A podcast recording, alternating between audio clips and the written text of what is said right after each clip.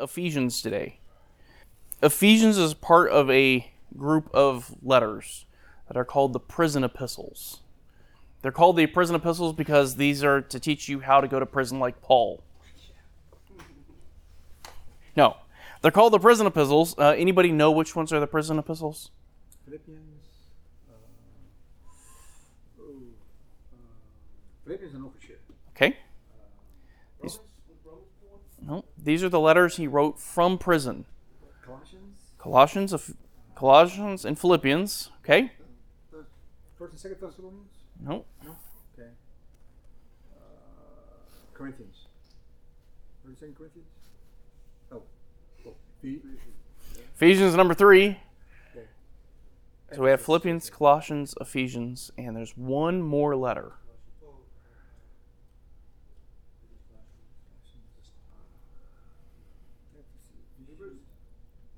No, he would not. He would Canonically, you're very close. It's very close to Hebrews in the order of the Bible. And it's not James. Oh, is it? Uh, oh no. Uh, um, Philip. Um, what's his name? Philemon. Philemon. I remembered these by the little acronym PECP, P E C P. Philippians, Ephesians, Colossians, Philemon. PECP. Those are the four that are called the prison epistles. They were all written while Paul was in prison. How do we know he's in prison? Go grab your Bible. Ephesians chapter 3, verse 1. Paul refers to himself. He says, For this reason, I, Paul, the prisoner of Christ Jesus, he calls himself a prisoner. He does it again, chapter 4, verse 1. Therefore, I, the prisoner of the Lord. He refers to himself again in chapter 6, verse 20. For which I am an ambassador in chains. He refers to himself as being in chains. Flip over to Philippians. Philippians chapter 1. I just want to show you in all of these epistles that he refers to himself as being a prisoner, that he's in prison. Verse 13, so that my imprisonment in the cause of Christ has become well known throughout the whole Praetorian Guard and to everyone else, and that most of the brethren, trusting in the Lord because of my imprisonment, have far more courage to speak the word without fear. Verse 17, the former proclaimed Christ out of selfish ambition rather than pure motives, thinking to cause me distress in my imprisonment. So, multiple times in Philippians, he refers to himself as being a prisoner. Colossians chapter uh, 4.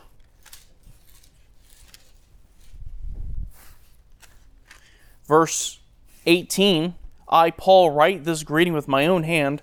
Remember my imprisonment. Grace be with you. In Philemon, that tiny little book that you always skip over right before Hebrews. Philemon, verse 1. Would somebody read that? Paul, a prisoner of Christ, Timothy, our brother. To Philemon, our beloved brother and fellow worker, and to Thea, our sister, and to Archippus, our fellow soldier. He refers to himself as what? A prisoner. Go down to verse 9. Yet for love's sake, I rather appeal to you, since I am a, such a person as Paul, the aged, and now also a prisoner of Christ. Verse 13. Whom I wish to keep with me, so that on your behalf he might minister to me in my imprisonment in the gospel. So, multiple times throughout all four letters, Paul refers to himself as being a prisoner. And these prison epistles, three of them come next in our order of books. We finished Second Corinthians, we did Galatians, and now we're in Ephesians. There is another book that was written while Paul was in prison that is not considered part of the prison epistles. Anybody know what book that is? Prison epistles, Philippians, Ephesians, Colossians, and Philemon. What other book was written while Paul was in prison? No? Both of you are close as far as canonical order. It was at the end of his life. Second Timothy. Second Timothy. Second Timothy was also written while he was in prison. But it's not considered part of the prison epistles. And the reason for that is because it was written much later.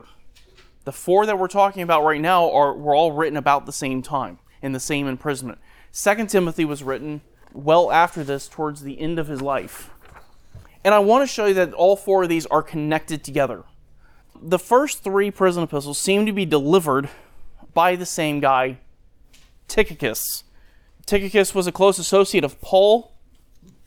At the end of Ephesians, if you go to Ephesians chapter 6, Tychicus shows up.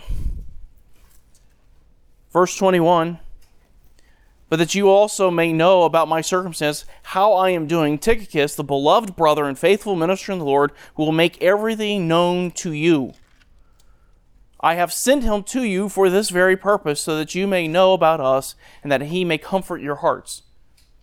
It seems that Paul wrote the letter to the Ephesians and then handed it to Tychicus and said, Would you take this to them? And he sends him to the Ephesians. In Colossians 4, verse 7, Tychicus shows up again. As to all of my affairs, Tychicus, our beloved brother and faithful servant and fellow bondservant in the Lord, will bring you information for I have sent him to you for this very purpose, that you may know about our circumstances, and that he may encourage your hearts. And so we have another time. Tychicus is the delivery man, he's the, the mailman. Tychicus is also joined by another guy, Onesimus. Would you read verse 9? And with him Onesimus, our faithful and beloved brother, who is one of your, num- your number, they will inform you about the whole situation here. Onesimus comes up in another book.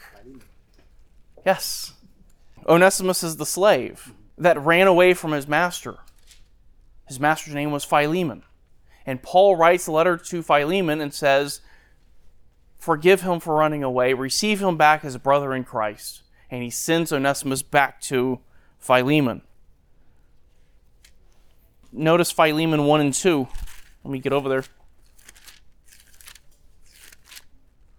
Paul, a prisoner of Christ Jesus, and Timothy, our brother, to Philemon, our beloved brother and fellow worker, and to Apphia, our sister, and Archippus, our fellow soldier, and to the church in your house. Jump down to verse 10. I appeal to you for my child Onesimus, whom I have begotten in my imprisonment, who formerly was useless to you, but now is useless, useful, both to you and to me. What's the point here? The point is all of these are letters are connected by the ministry of by the by the involvement of these men Onesimus, Philemon, Tychicus. These are all working together. These letters are also connected by the presence of Timothy. Philippians 1 1, Paul and Timothy, bondservants of Christ. Philippians 2 19, but I hope in the Lord to send Timothy to you shortly so that I may be encouraged when I learn of his condition. Paul writes to the Philippians, he sends the letter, yeah, he sends the letter to the Philippians and says, I hope I can eventually send Timothy to you, but I can't send him now. Tychicus, Timothy, Onesimus, Philemon, all four of these guys show up in all of these letters and their presence indicates that all of these letters were written about the same time. The first three, Ephesians, Colossians, and Philemon, were all written about the same time, and they were all dispatched and sent by Tychicus, and he delivered them. Later, towards the end of Paul's imprisonment, Philippians is written and sent by another person. There's another guy that shows up. That's the guy named Luke. Everybody know who Luke is? We've talked about Luke. Luke shows up in Acts 20, verse 4. Luke is mentioned along with Tychicus as accompanying Paul to Macedonia. Both of them were with Paul when Paul was in Philippi, according to Acts 20, verse 6. And Luke was known to the church in Colossae. Colossians 4:14 Luke the beloved physician sends you greetings and also Demas. And when Paul writes to Philemon, he writes to Philemon and he mentions Luke in Philemon 24. So these letters are connected by being written about the same time. They all refer to Paul being in prison, and the same people appear in all four letters. So, what do we know about where Paul is when he writes these letters? Paul was in prison, correct? Paul was in prison, but which imprisonment? Yeah, that's a good question. Yeah. Some people say it's in Rome, and that's the most obvious answer. That comes out of Philippians 1, verse 13. So that my imprisonment in the cause of Christ has become well known throughout the whole Praetorian Guard and to everyone else. Anybody know what the Praetorian Guard is? the, the elite, special, protective, uh, military group for the Tsar, or Tsar, the Caesar. Yeah. They were responsible for protecting Caesar, and they went wherever he went. Now, that's not to say that there were not elements of the Praetorian Guard in other places. And some look at this and say, well, look, he's talking about the Praetorian Guard. The Praetorian Guard would have been present in Caesarea when Paul was imprisoned. They come to that because of Mark 15 16. The soldiers took him away into the palace, that is, the praetorium, and they call together the whole Roman cohort. That's speaking of Jesus' crucifixion. And they say, well, look, the praetorian guard is there.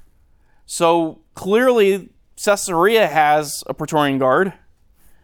Acts 23, verse 35, the praetorian guard shows up. He said, I will give you a hearing after your accusers arrive also, giving orders for him to be kept in Herod's praetorium. Praetorium would be where the Praetorian Guard would stay. So they say, well, look, the Praetorian Guard is in Caesarea. So therefore, when Paul wrote the prison epistles, he was in prison in Caesarea. Remember, Paul spent two years in imprisonment waiting to be sent to Rome. And they say that that proves that's where he was when he wrote the letter. Problem with this. First problem Paul was in prison at the end of the book of Acts. And he appealed to Caesar. And he appealed to Caesar so he can go and stand trial before Caesar. So he knew how his imprisonment in Caesarea would end. His imprisonment in Caesarea would end with him being in chains, being put on a boat, and being sent to Rome. But when he writes the book of Philippians, it doesn't seem like Paul really knows how it's going to turn out. He's hopeful it's going to turn out a certain way, but it doesn't seem like he really knows. Philippians 1, verse 20 According to my earnest expectation and hope that I will not be put to shame in anything, but that with all boldness Christ will even now, as always, be exalted in my body, whether by life or by death. Paul doesn't know how this imprisonment is going to end. At the end of his imprisonment in Caesarea, he's certain of how it's going to end. Now, he was hopeful that he would be, survive. And if you read the rest of the Philippians, it seems like he was confident he was going to survive. But there was still that doubt in his mind. But let's go back to that Praetorian Guard issue. We read Philippians 1:13 where he's talking about the Praetorian Guard, but I want you to notice in verse 13. Notice it says the whole Praetorian Guard. He's not talking about a detachment, a small group of them. He's talking about the entire Praetorian Guard. And the only way the entire Praetorian Guard would know of his imprisonment and that he would know all of them know is if he's in Rome where the Praetorian Guard is stationed. Go to the end of Philippians, Philippians 4, verse 22. All the saints greet you, especially those of what? Caesar's household. Caesar's household is not in Caesarea. Edmond Hiebert. The reference to Caesar's household cannot, without much straining of language and facts, be made to suit Caesarea. Does that refer to, to Caesar's actual family? It would. Yeah. He's imprisoned for part of it. He's in he's in a house prison, according to the end of Acts. He's he's staying in a home and he's got a guard with him. And for the end of that imprisonment, they move him to the Praetorian Guard and they imprison him there. And this would have been very close to the palace, so that way he can get to Caesar when Caesar calls him. News of Paul's imprisonment, likely news of Paul's evangelism, was spreading throughout the Praetorian Guard. Everybody knew who Paul was. and many of them had to guard him and likely heard the gospel multiple times from him. I want to hear that gospel presentation, by the way. This is the imprisonment that you find at the end of the book of Acts. When you get to the end of the book of Acts and you see Paul's in prison in Rome and the book kind of ends there, that's the imprisonment we're referring to here. And Philippians must be the final letter. It has to be the last book written because it's the book where he seems like he's expecting his trial to occur any day now. He's expecting to stand before Caesar imminently. Philippians 2 19. He says he hopes to be able to send Timothy. He's going to hold Timothy back until he knows the results of his trial. Philippians 2, verse 23 Therefore, I hope to send him immediately as soon as I see how things go with me. As soon as I get the results of my trial, Timothy's going to be on his way to let you know what happened. Verse 24 And I trust in the Lord that I myself also will be coming shortly there's that expectation. I'm going to get out of this. I'm going to survive this. And as soon as Paul knows the outcome of his case, Timothy's going to be on his way. And then as soon as he can, Paul will be on his way to Philippi just as quickly. You don't find that same expectation in the other epistles. The other epistles don't make any mention of his release or the expectation that he's going to be released. So we have to say that Philippians was likely written last. Ephesians, Colossians, and Philemon were written together. We don't know the order. If you read some people, they'll say, well, this book must have been written first, this book must. We don't actually know which one was written first, which one was written second. They were carried by Tychicus to the church. Paul's then moved into the prison. We covered that too. See? Who does he send the letter to the Philippians with? He sends it with Epaphroditus. Philippians 2:25, but I thought it was necessary to send to you Epaphroditus, my brother and fellow worker and fellow soldier, who is also your messenger. So when he writes Philippians, he hands it to Epaphroditus and he takes it on. Okay. Everybody have a basic idea of the prison epistles? Okay. Let's go to the book of Ephesians now. Let's actually get to what we're here for. And we're going to um, start with the most obvious one. But like we talked about last week with Galatians, it's also one that's debated. Who is the author of the book of Ephesians? Yeah. Paul, an apostle of Christ Jesus by the will of God. Chapter 3, verse 1. For this reason, I, Paul, the prisoner of Christ Jesus, for the sake of the Gentiles you would think this would be real easy. And then the liberals show up. And they call into question Paul's authorship, even though Paul clearly says who he is. And if you accept the liberal position that Paul didn't write the book of Ephesians, you essentially have to say that the author of this book was lying. Now, why is that a problem?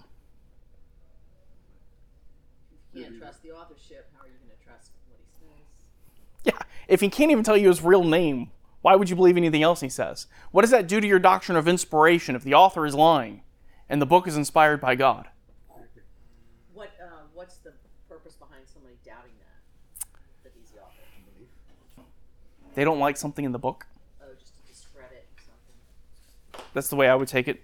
Liberal liberal theologians have to support their liberal theology, and some books just don't work out so well for them. All the internal evidence says it was written by Paul. You have to deny what the book says in order to say it wasn't written by Paul. But it's not just the internal evidence, the historical evidence points to Paul's authorship. Louis Berkhof, the historical evidence for the Pauline authorship of the epistle is exceptionally strong. Robert Gromacki gives a few of the names of the people who identified this book as being written by Paul. Some of those who stated this conclusion that Paul is the author Ignatius, Polycarp, Irenaeus, Clement of Alexandria, Tertullian, Marcion, Clement of Rome, Ignatius, and Hippolytus. Ephesians was also listed with the Muratorian canon. Remember, the Muratorian canon was that collection of books around 170 AD that contained most of the New Testament. And Marcion was the heretic who cut out a whole bunch of books out of the Bible. Even the heretics of the second century are saying this was written by Paul. And the attacks on the authorship, Paul's authorship here, aren't old, they're new. Donald Guthrie. This epistle had been regarded as gen- a genuine epistle of Paul until the 19th century. Very recent. When you hear someone say Paul didn't write Ephesians, that's not an ancient belief. That's where the German liberals showed up and used higher criticism to attack it. There is no reason to reject Paul's authorship of this book, internally or externally. Okay, so Paul wrote the book of Ephesians. Next controversy Ephesians 1 1. Paul, an apostle of Christ Jesus by the will of God, to the saints who are at Ephesus and who are faithful in Christ Jesus. Who is Paul writing to? Is the next controversy. This one has more internal support for controversy than the last controversy. Paul's authorship is pretty straightforward. Who he's writing to is actually a good question. You see in verse 1 it says, To who are at Ephesus. There's a textual variant here at Ephesus is not in some manuscripts. Uh, that's not to say that it never appears. Uh, Louis Berkhof, the words in Ephesus, they are indeed found in, in all the extant manuscripts with the exception of three. The important manuscripts, Aleph, that'd be uh, Sinaiticus, all, uh, Codex B, which is Vaticanus, and Codex 67. A codex, remember, is the ancient version of a book. They take manuscripts, stack them together, and bind them. These are the three big codices that we have. In all of these, there's a missing phrase in Ephesus. Now I'm going to go geeky on you for a minute, but just work with me, okay? This is the text. Paul, an apostle of Christ Jesus, through the will of God, to the saints who are and faithful in Christ Jesus. That's how it literally reads in these, in these codices. You have a verb, who are, and then there's no object that follows it. There's no preposition that follows it. Who are in, there's nothing there. These codices, essentially, the blank isn't actually here. It's there's no space. But I, I leave the blank there just so you can see it. It could be. It could be a scribal error, but this is where people will say, well, wait a minute. These main, these main codices don't have this text. So what Paul has done here is he's left a blank essentially. Because the letter is supposed to be read to various churches. And they say this was a circular letter intended to be passed around to all these different churches. Paul wrote it, and you're to take this letter and you're to go to the Ephesians and the Colossians and the Laodiceans, and you are to read this letter. But the early church viewed this as being from Paul. Not from Paul, being to the Ephesians. Irenaeus from the second century cited Ephesians 5:30 as being part of the epistle to the Ephesians. Clement of Alexandria from the third century said it was a letter to the Ephesians. But modern scholars said it was sent to a group of churches in the same area. And that's where this blank spot becomes relevant. Because what they say is look, the letter is supposed to be read in the church.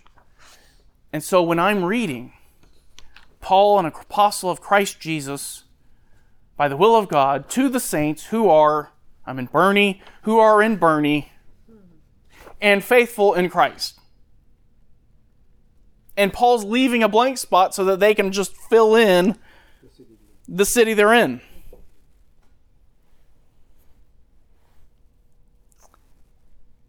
If the manuscript who read who are in who are, and then they'd have a preposition over here, in, that would make a lot of sense. Because Paul would be clearly indicating, I'm going to put a preposition to the saints who are in and faithful. That would make perfect sense and would lend support to their argument. The problem is there's no preposition there. The author just assumes that the audience knows who he's writing to. Second problem if it was designed for a group of churches, if Paul wrote this letter for a group of churches, why not include some kind of general greeting to all of the churches in that area? Which is what he did in Colossians chapter 4. Colossians chapter 4, verse 15. Greet the brethren who are in Laodicea and also Nympha and the church that is in her house. I'm writing to the Colossians, but I want you to greet those who are in Laodicea. Verse 16 When this letter is read among you, have it also read in the church of the Laodiceans. And you, for your part, read my letter that is coming from Laodicea. There, Paul clearly intended his letter to be passed on to other churches, and he greeted those churches in the letter. But in the book of Ephesians, you don't have any such greeting. You don't have a statement that says you are to pass this letter on, you are to read this in front of other churches. Now, I mentioned that only three manuscripts or three codices are missing this statement. The other manuscripts do have the statement. To the in Ephesus, the saints who are in Ephesus. The brackets, if you ever see brackets in there, it's just saying that they don't think that was part of the original. This this could be not part of the original. Most manuscripts have in Ephesus. But I think the strongest evidence is not this little phrase, in Ephesus. The strongest evidence comes from another place. Every manuscript that we have, every codex that we have of this book, has the same title Donald Guthrie. Moreover, the title to the Ephesians attached to all the Greek manuscripts reflects a tradition current in the time in spite of the doubt about the reading of first of chapter 1 verse 1. Every single manuscript that we have in Greek says to the Ephesians. I'll show you at least one of them. This is P46. You can actually see the variant here. Paul, an apostle of Christ Jesus, through the will of God. Uh, where is it? To the saints who are, there's your verb, and nothing there. The verb is there, the conjunction is there, no proposition, no statement to the Ephesians. So you can actually see it's missing out of this one. But I want you to look at the title.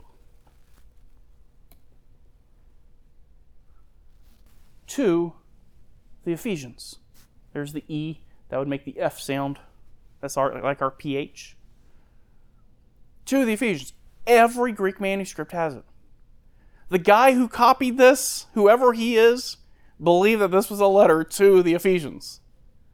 And every manuscript we have has the exact same title. Who was Paul writing to?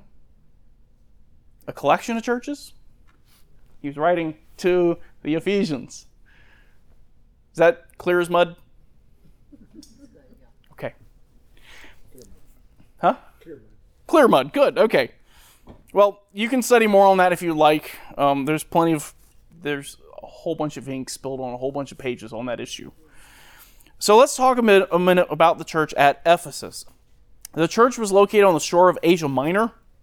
Uh, there's Asia Minor. Ephesus is right here. If you want to see where that is, it's at the. It was located at the river of the mouth uh, of the at the mouth of the river Cayster, approximately 300 miles from Corinth. Corinth is over here, and it's directly across from Corinth. At one time, Ephesus was actually on the coast. It was a coastal city. But because of the mouth of the river and because of how sediments kind of worked, as time went by, it moved further and further inland, or actually, the shore moved further and further away. and now it sits somewhere around, by the time of Paul's day, it was sat about three miles from the coast. And it was a major port. It was a city of a lot of commerce. A lot of people would travel in and out of that city. And its commerce rivaled the cities of Antioch and Alexandria in Egypt. It would eventually become a part of the Roman Empire, and it was considered a free city. Anybody know what that means when we say it's a free city? That is, the Roman government, while they still exercise control over it, they allow the local population to govern themselves. And they have their own government. Uh, Acts 1938 talks about the people sitting in the council at the gates. It was also known for its architecture. The primary attraction was the Temple of Artemis. Artemis was the name given by the Greeks. The Romans referred to this god as Diana. Here's the temple. It's beautiful, isn't it? Oh, okay. That's what remains of the temple. That's what's left. Uh, the temple was eventually destroyed. Um, here's a modern rendering of what it would have looked like. It was 340 feet, 43 feet long, 164 feet wide. It was surrounded by more than 100 columns that extended 60 feet into the air. 36 of them were highly decorated with carvings all the way around them. Inside the temple, there was a shrine to the god of Artemis. Here's a bronze figure of Artemis. This is not my rendering, this is from Logos. In Acts 19, we can actually learn something about Artemis. And remember the story of Demetrius? Demetrius was a silversmith in Ephesus. And Paul comes in and starts preaching against these fake gods. And Demetrius gets a little upset. He gets upset because Paul is out there preaching how these are fake gods and they don't do anything and they're, they're mute, they can't talk. And Demetrius is like, hey man, you're killing my business. Stop it.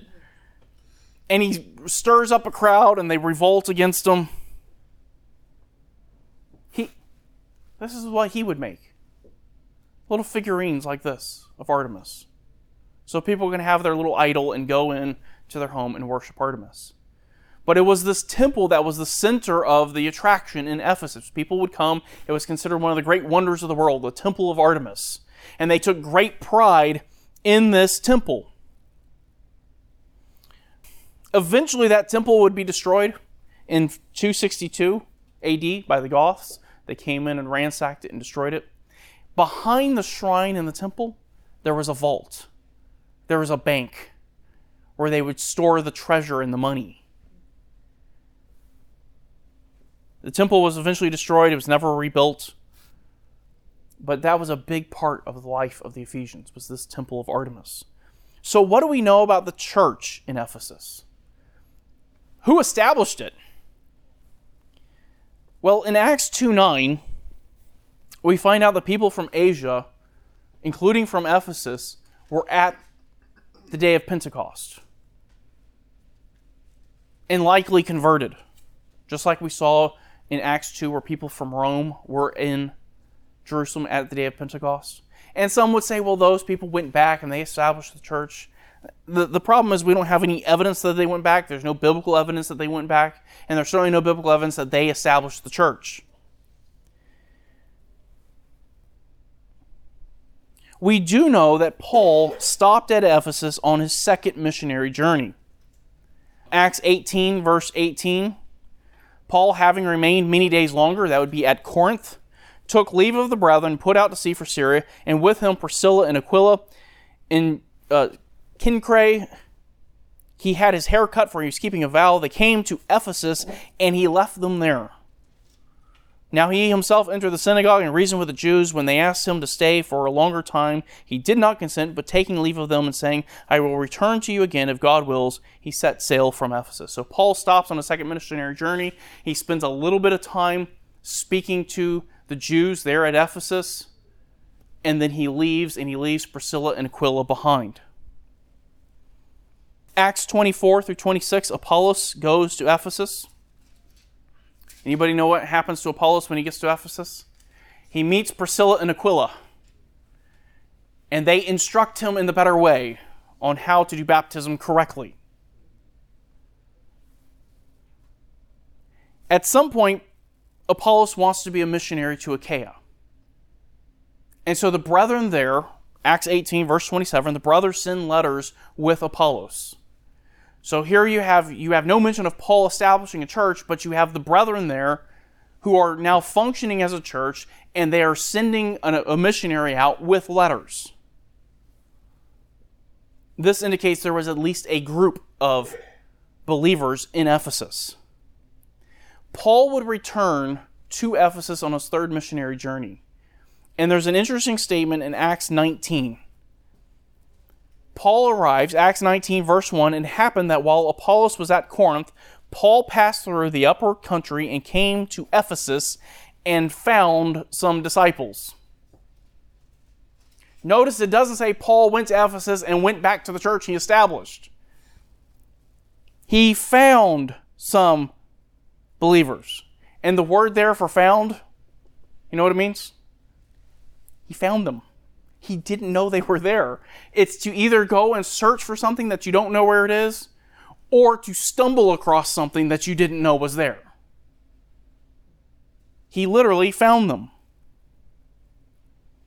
And again, you can go and read the commentaries. There's a whole bunch of ink that's been spilled where these true believers were these false converts. And the reason they say that is because Paul asked them, Have you received the Spirit? And they said, What are you talking about?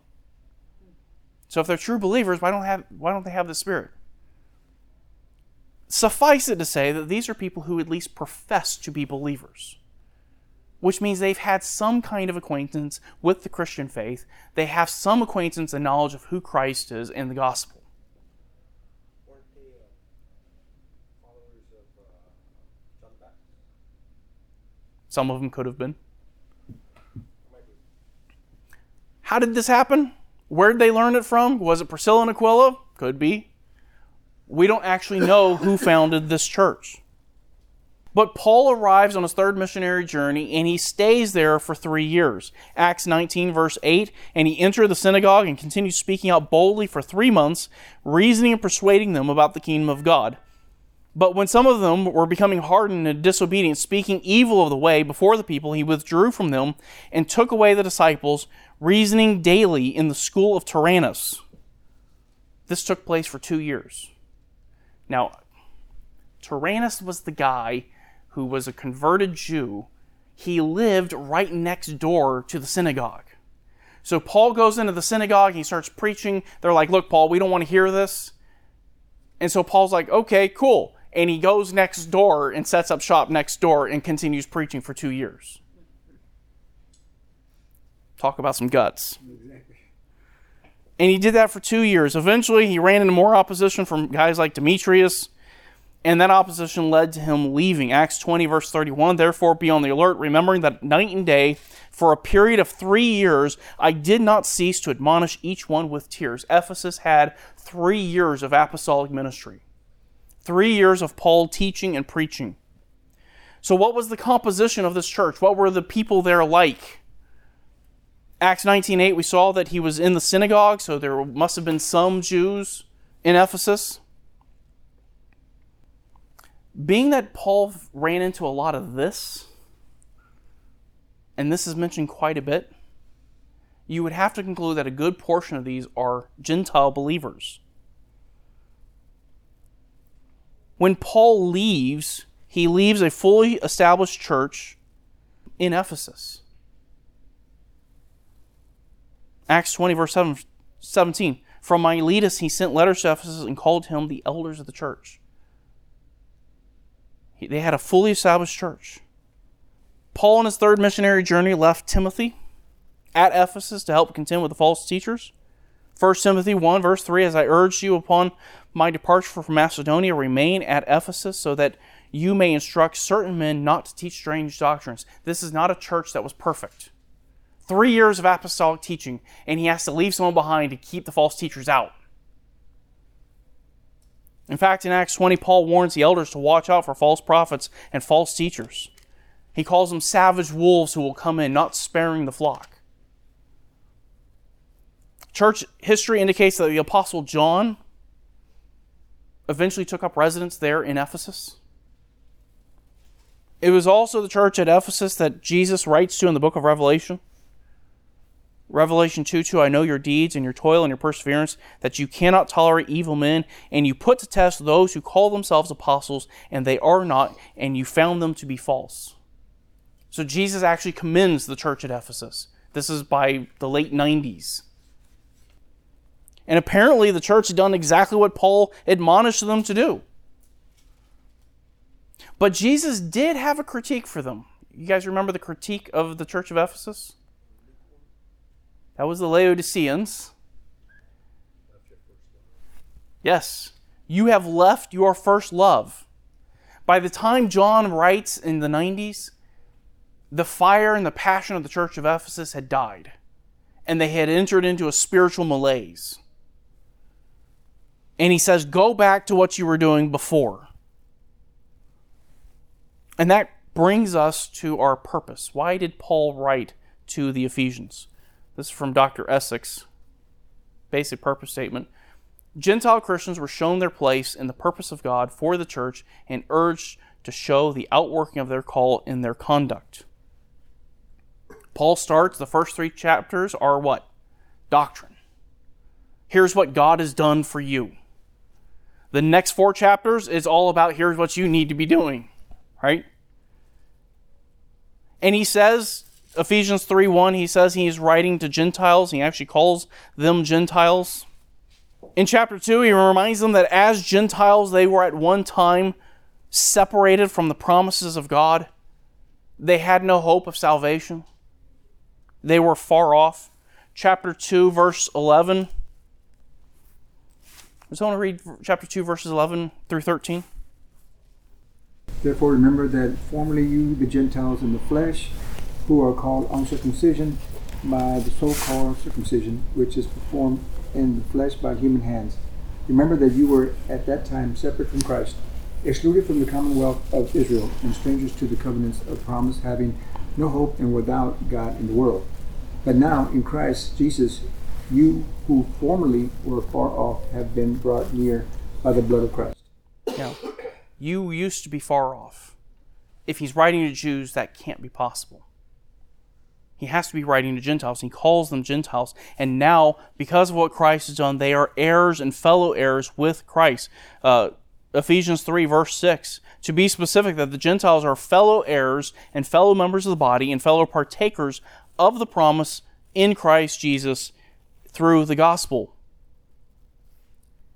Paul expands on the promises in chapters 1 and 2 and explains how God sovereignly and unilaterally saves the Gentiles. Chapter 1, verse 3, he says, You're blessed with all the spiritual blessings of heaven. Verse 4, they've been chosen before the foundation of the world. Verse 5, they've been predestined for adoption, to be sons of God, to be children of God. Verse 7, he says, You are redeemed by the blood of Christ.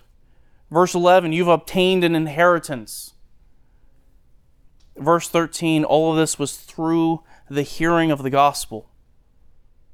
When they heard the gospel, they believed the gospel, and then they were sealed by the Spirit. Verse 14 is a cool verse. He says the Holy Spirit was the down payment, He's the earnest money to prove that the promises will come true.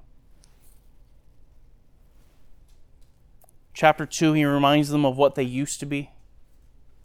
You were dead you were following after Satan. That's verses 1 through 3. Verses 4 through 10, you've been made you've been made alive with Christ. You've been saved by grace through faith. And he goes through the rest of chapter 2 and 3 to finish out the theology. Note chapter 4 verse 1. Therefore I Whenever you see therefore, ask the question, what's the therefore, therefore? The implication because of everything that I've already said, this is how you should walk. This is how you should be living. The new life in Christ comes with a calling for new living. Verse 17 of chapter 4. So this I say and affirm together with the Lord that you walk no longer just as the Gentiles also walk in the futility of their mind Chapter 4, verses 20 through 32, he talks about repentance. You'll see that in the sermon today. Chapter 5, he tells them they're to walk in love. Chapter 5, verse 2. And walk in love. He tells them to be imitators of God as they walk in love. He reminds them in chapter 1, verse 4, you have been predestined in love. Chapter 2, verse 4, they have been saved because of God's love. Chapter 3, verse 17, they are to be rooted and grounded in love. Everything they do should stem and flow from love. Chapter 3, verse 19, I'm moving quickly because of time here. Chapter 3, verse 19, he prays that they would know the full breadth, length, and depth of the love of Christ. Chapter 4, verse 15, they are to speak the truth in love. They have a new identity, they're supposed to walk differently. And this new identity is they are part of the church. Paul has some really high ecclesiology. He discusses the church, not the local body. He doesn't talk to the Ephesians about here's your local body and here's what it is. He describes the church in the universal sense. The church is the body of Christ. And in chapter 1, verse 22, he says, You're the fullness of Him. That is, you are the complement of Him. Through the church, God manifests His glory. The church is here to manifest the glory of Christ to others. But who? Who is the church manifesting the glory of Christ to? Is that all? That's certainly true. Good answer. Chapter 3, verse 10. So that the manifold wisdom of God might now be made known through the church to who? To the rulers and authorities in heavenly places. The church is to manifest the glory and the wisdom of God not just to the world, but to angels and to demons. Manifold here refers to the many sided, the diversified wisdom of God. That's the job of the church. That's why you should be living a new life. Chapter 5, he explains the relationship of Christ and the church in the form of marriage. For the sake of time, I'm not going to go into that today. Let's get to the interpretive issues. There's only two of them. We've already talked about this one. Destination of the church. He's writing to Ephesus. No point in going over that again. Go over to chapter 2, verse 8. And if you were here for Michael preaching this, you already know the answer to this. Chapter 2, verse 8. For by grace you have been saved through faith, and not of yourselves. It is the gift of God. The question is, what is the gift of God? Is grace the gift of God? Is faith the gift of God? Is saved the gift of God, or is he referring to all of them in the sense of it's salvation that is the gift of God? The easy answer here is it's salvation, and that's really from the grammar. Gift of God is in the neuter. These others are either masculine or feminine. And if he wanted to associate gift with one of these, he would have made it in the same gender. But he made it the neuter to point to all of them. So the answer would be salvation. It's not just grace that is a gift, it's not just faith that is a gift. All of salvation is a gift of God. Okay? Does that make sense? And that fits with Paul's argument there. His whole point in Ephesians 2 is you were saved and you have no reason to boast. If only grace was the gift of God, you could boast about your faith. If only faith was a gift of God, you could boast that God was gracious to you. So when you take his argument, it fits. All right. I finished somehow. Let's let's pray real quick. Father, we thank you so much for today. We thank you for the ability to come together, to gather, to fellowship, to look at your word. Uh, we thank you for the book of Ephesians and all the prison epistles and the faithfulness of Paul. How you um, gave him the strength to be faithful in the midst of great trials and circumstances, and uh, you gave him the ability to write such letters that teach and instruct us so much of how we are to live and the reason we are to live in a new life. So we thank you so much. We ask that you would be with us in our worship this morning. We ask this in Christ's name. Amen.